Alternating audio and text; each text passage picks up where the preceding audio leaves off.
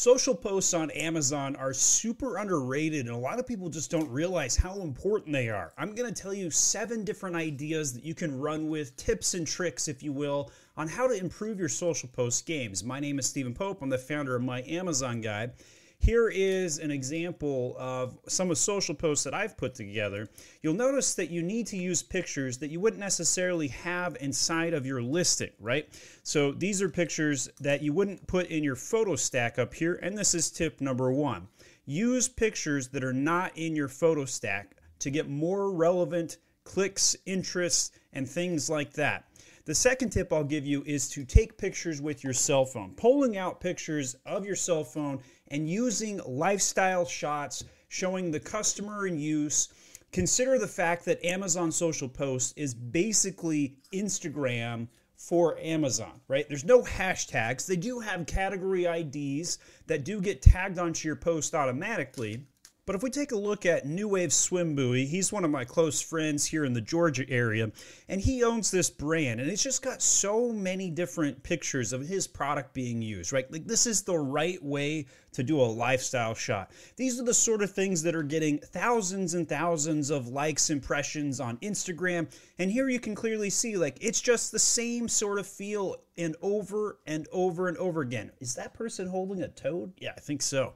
And and and and you can see like here's the swim buoy in use after shot after shot after shot. Now this particular brand a little bit easier to do because everybody wants to show off their swim bot. I get it right? But there's just a, a consistent feed of the same shot over and over again your third tip is to put keywords into the post. Now, I run multiple phases of SEO at my Amazon guy, four phases, in fact, and we're always trying to index keywords for a product, that is, show up in the search results.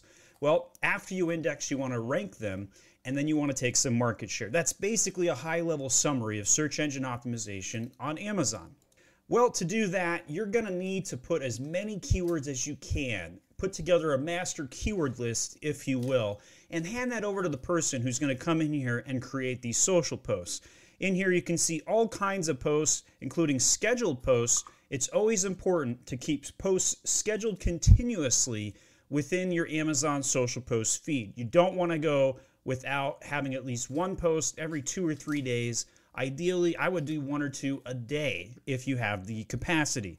Each of them is going to get different impression counts, engagement rates, and these numbers that you see on screen are pretty paltry.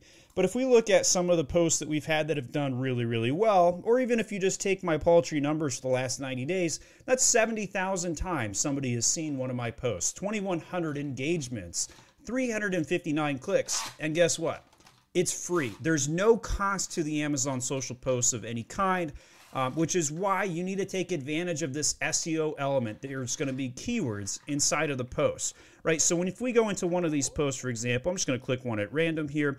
Smudging rituals are an excellent approach to clear space and avoid negativity in the area. Well, these are all keywords that we know that the consumer is using when they buy a product like this. Smudging, rituals, bundles, sage, these are the sort of things. Slow burning bundles. And these are words and phrases that could be also inside of the copy of the listing. Here's what it looks like when a consumer sees it, and you can see, you know, all of this information right there. The fourth tip is to tell stories, right? You do not want to be trying to sell your product in social posts on Amazon. In fact, the opposite is generally true. You want to tell the story.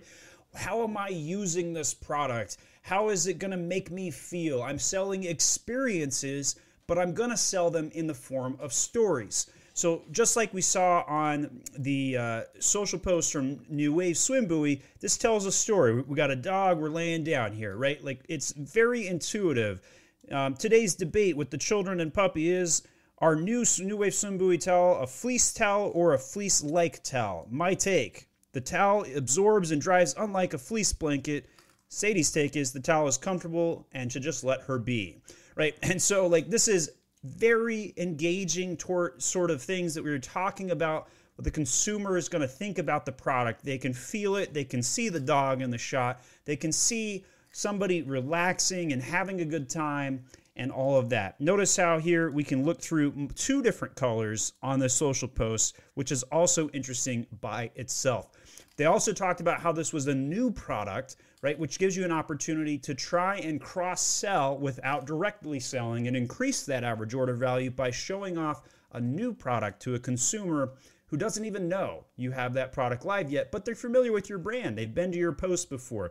They've been to your Amazon store and they clicked on the post button like this, right? There's so many different locations somebody can find your post, which is why tip number five is where are your posts even showing up to begin with? Your brand's product listings. So that's where you saw uh, me on this listing right here. And I can scroll down and you can see at the bottom of the A plus content, right around the inspiration from the brand section right here. And you can see all these different social posts right there. That's the first location. The second is on the post location of your brand store. So here you can see I'm on the brand store. You can go to amazon.com slash age of sage. This is my own brand if you want to follow along. Click on the post section and you can see some of the posts right here. We've got our Mr. and Mrs. cup right on the beach there, trying to show off our Mr. and Mrs. tumbler set. You can also be seen on related brands as well as category feeds, right? And so if I'm shopping on somebody else's product, so let's go to, I don't know, one of my competitors. Let's see if we can get something to pull up here. And I'm just going to go click on, I don't know, this one right here. And I'm clicking on an ad. And I'm going to scroll down and look at some of their social posts to see if my brand shows up. And it says the Humble Brands right there, not seeing my brand show up, but it can, especially on mobile. So that's another opportunity for you to show your products for free impressions on your competitor listings, just like it was an ad. The sixth tip is who is your customer avatar, right? Like, are you selling to three time divorced truck drivers?